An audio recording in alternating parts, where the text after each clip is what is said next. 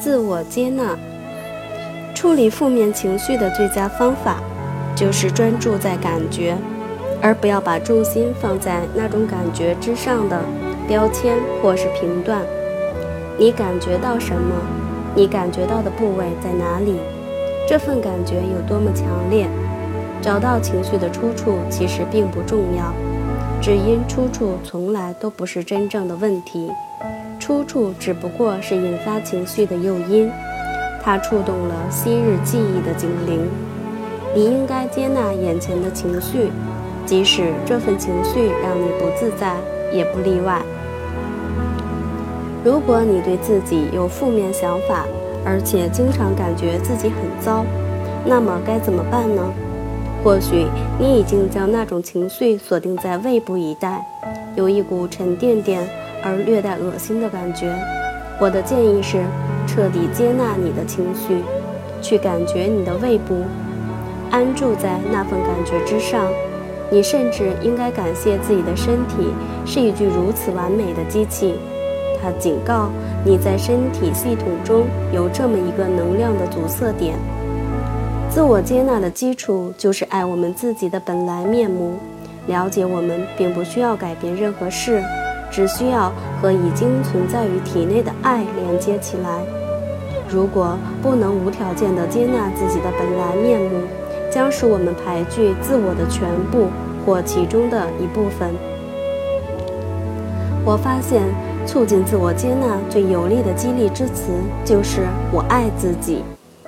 也接纳自己拥有这份感觉，你可以大声复诵这句话，或是在心中默念，把爱的想法传送到压力所在的部位，观想能量自由地流过你不舒服的区域。在下一章里，我们将更深入地专注于能够加速你接纳自己的种种技巧上。圣经十诫说：“爱你的邻居，如同爱你自己。”就是要我们先毫无条件的爱自己。当我们不能接纳别人的本来面目时，就是施加伤害在自己身上。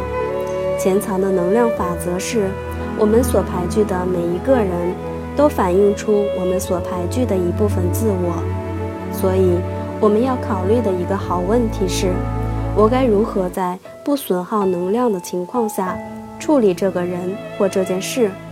毕竟，就终极的层面而言，你和其他人是没有分别的。